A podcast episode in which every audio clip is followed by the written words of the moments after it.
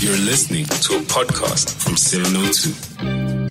So now let's talk food because this afternoon we are going to look at the work that's done by Piquants. Piquants is a catering company that also does home deliveries. They're known for their work for uh, events as well as corporate events and all sorts of other events. And we're speaking to Ndebeleng um, Kauho this afternoon. Good afternoon, Ndebeleng Lega.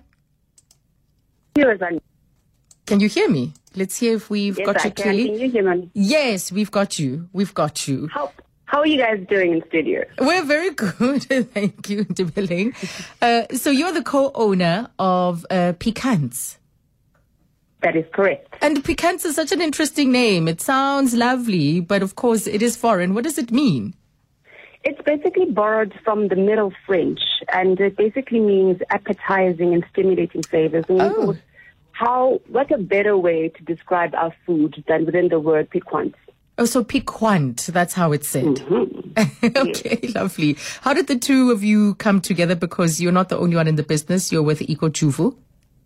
Yes, I am. So we, my partner has done a lot of traveling around the world and developed quite a flair for good food. And we decided, you know, the market needs something quite innovative and different to Sam's plate with uh, chicken and things like that. So we then um, did a bit of brainstorming. We thought of offering something different, which is the tacos, and something that you wouldn't actually get at a Mexican restaurant or anywhere else. So that's how we actually started off. And we're offering um, seafood paella and, and uh, tacos. So you borrowed from, uh, you know, popular dishes, popular uh, uh, recipes from different parts of the world for your own complement. I know your paella, and um, we also know your your tacos. It's an interesting one to mix things up like that, but to still give them a South African flavor. What uh, pa- tacos seem to have exploded in this country. People are loving them. They definitely have. I mean, we're all looking for something different, something that we didn't grow up eating. So Yeah, yeah. it was a perfect opportunity to introduce it. I mean, it's, it's, it's a family meal. The children love it. The mom and dad love it. So It's, quick and convenient. Let's not forget that. Definitely. Definitely. Um, and over this lockdown, I mean, as a catering company, yes, you do home deliveries. We'll look at that in a moment, though. But I was quite curious about how this particular part of the food industry has coped through this period. Um, you know what had to happen is that we had to be innovative. With people being at home, we had to look at a strategy where we're able to service them in the home area, where you're at busy with work at home, but you still need to ensure that you have lunch. So we had then um, changed our strategy and we introduced a delivery service where we can deliver to the offices and also to the various Right. homes.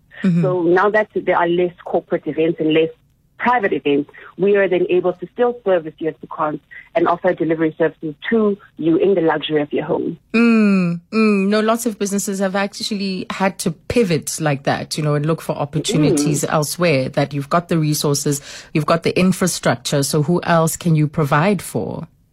Definitely, you you have to innovate. You have to, to to continuously relook at what you're doing to make sure that you're keeping up with the times, and to also make sure that you are still relevant and still top of mind, even through a pandemic like COVID. What I find interesting as well is that people are running still to the food industry in spite of the challenges that it faces.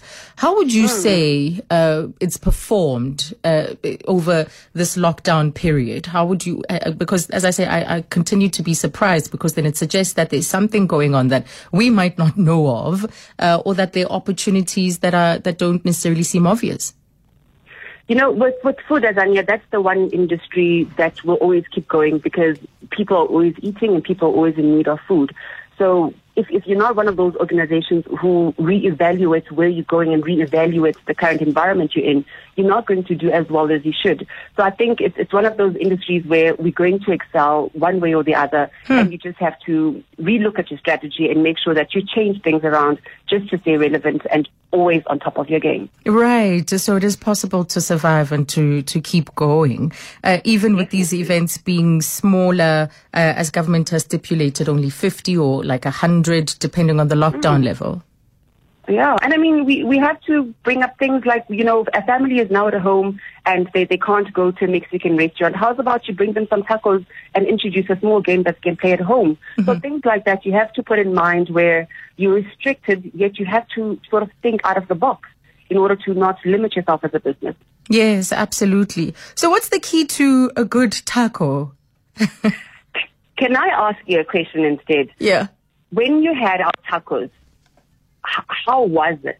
What, what, what, how, what, what, how would you review it? And tell me more about the flavors because we pride ourselves in the different burst in the flavors and the, the different textures in the food. How would you rate our taco and what experience did you get?